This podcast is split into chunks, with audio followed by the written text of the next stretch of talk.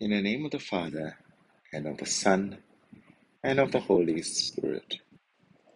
Cleanse my heart and my lips, Almighty God, that I may proclaim your gospel worthily. The Lord be with you. A reading from the Holy Gospel according to Luke.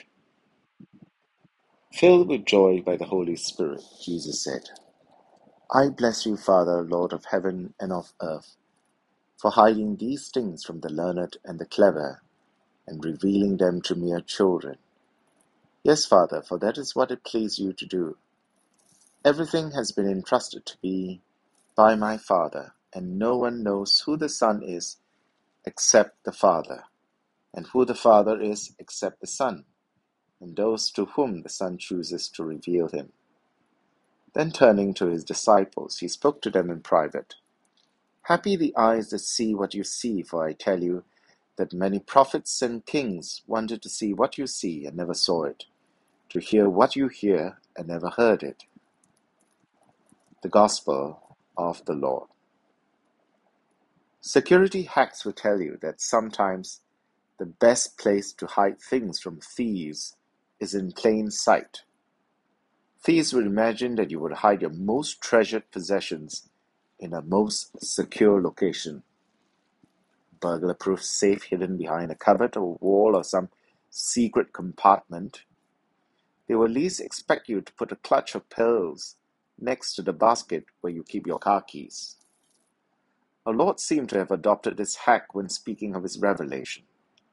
I bless you, Father, Lord of heaven and earth, for hiding these things from the learned and the clever and revealing them to mere children. The statement is not just cryptic, but seems anti intellectual. The most profound mysteries of the kingdom will be hidden from those who have spent years studying the scriptural texts and seek ways to unravel them, but will be made plain and simple to those who are unschooled, and to add salt to the wound, the latter are described as mere children. Is our Lord saying that the gospel has to be dumbed down and one needs to suspend reason to understand it?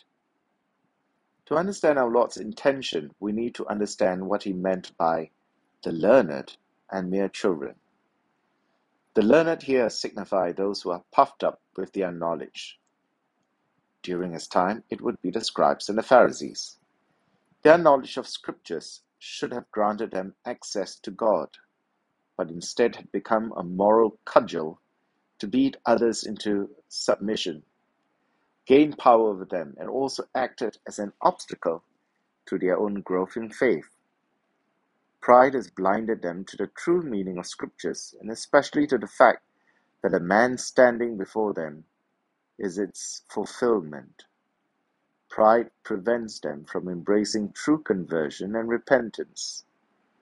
The children, on the other hand, refer refers to the unpretentious but not naive believers who place their childlike trust in the Lord and are open to his teachings and message.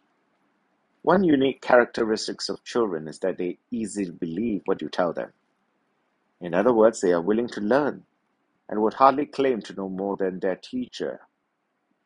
To be a mere child in God's eyes is to humble oneself completely before God. Unlike the first group, the learned, those with childlike simplicity are able to know that Jesus is the Son of the Father, as he had exclaimed. The first group isn't able to accept this truth in their hubris.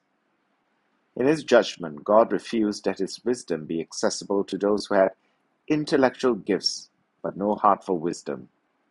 It would be literally throwing pearls to swine. Finally, our Lord pronounces a beatitude for his followers. Happy the eyes that see what you see.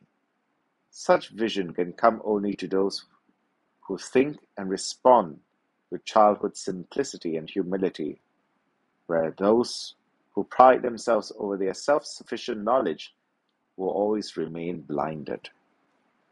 The humble person accurately sees God's place, his own place, and everyone's place in the scheme of things. The humble person sees himself as a sinner in desperate need of God's mercy. Having this mind, he sees existence, the world, beauty, redemption, and judgment as incomprehensibly bigger than himself. His humility allows him to see, and what he sees humbles him. In the name of the Father, and of the Son, and of the Holy Spirit. Amen.